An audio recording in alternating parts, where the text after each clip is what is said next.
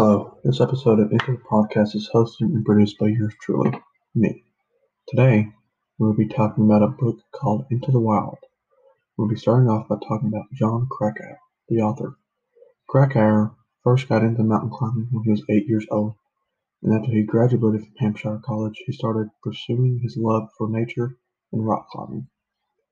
When working for a newspaper, Krakauer wrote an article about the untimely death of a young man Chris McCandless.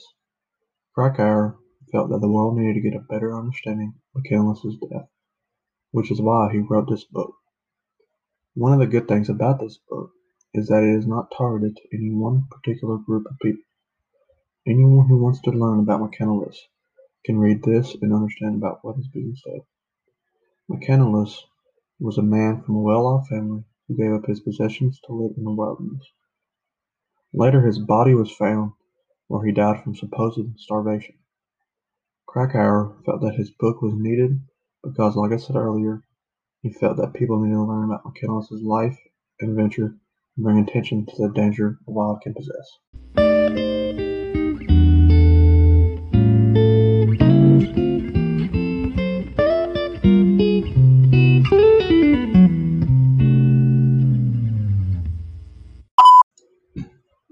Jon Krakauer is a master at utilizing many different rhetorical devices in his works.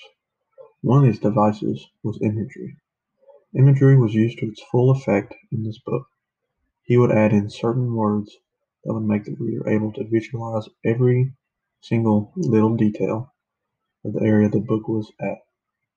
An example of this is in chapter 12, where Krakauer explains the Alaskan frontier on which McCandless trapped. Another example of Krakauer using rhetorical devices is in chapter 8 and 9, where he uses logos to show that the reader that McCandless is not a psychopath by comparing him to other characters' thoughts and feelings and telling the reader of uh, academic background.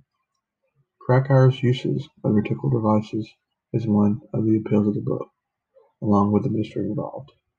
His use of mixing imagery with the imagery, uh, mystery and enigma of McCandless's adventure and death is the foremost appealing thing about this book which draws millions of people to it. I believe that one of the arguments that Into the Wild presents is that is it worth it chasing your dreams? Sure you stay away from danger and live a normal desk job life.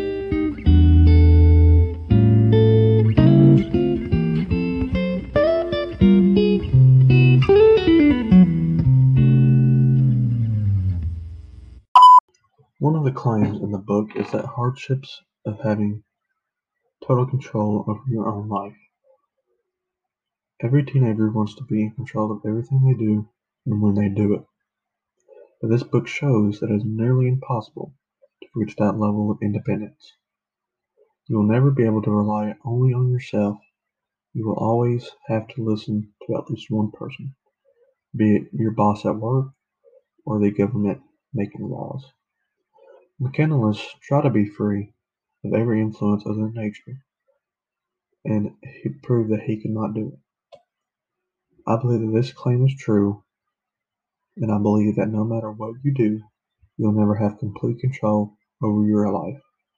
The only way to get complete control is to live off the land, and while some people are able to survive this way, I believe most people will not be able to.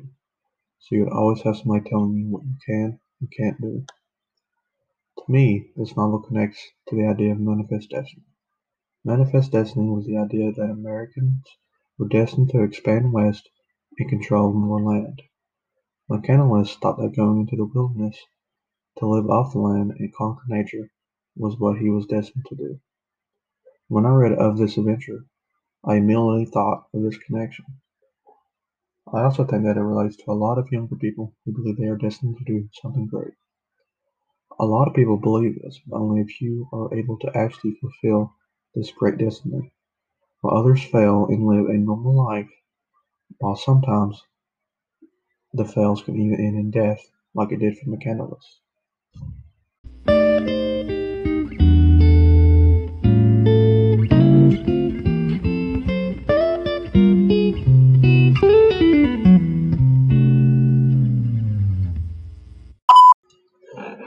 Definitely recommend this book if you like mystery or just want to simply learn about McCandless's life, adventure, and of his untimely death. This is a great book to see the brilliance of Jon Krakauer at work.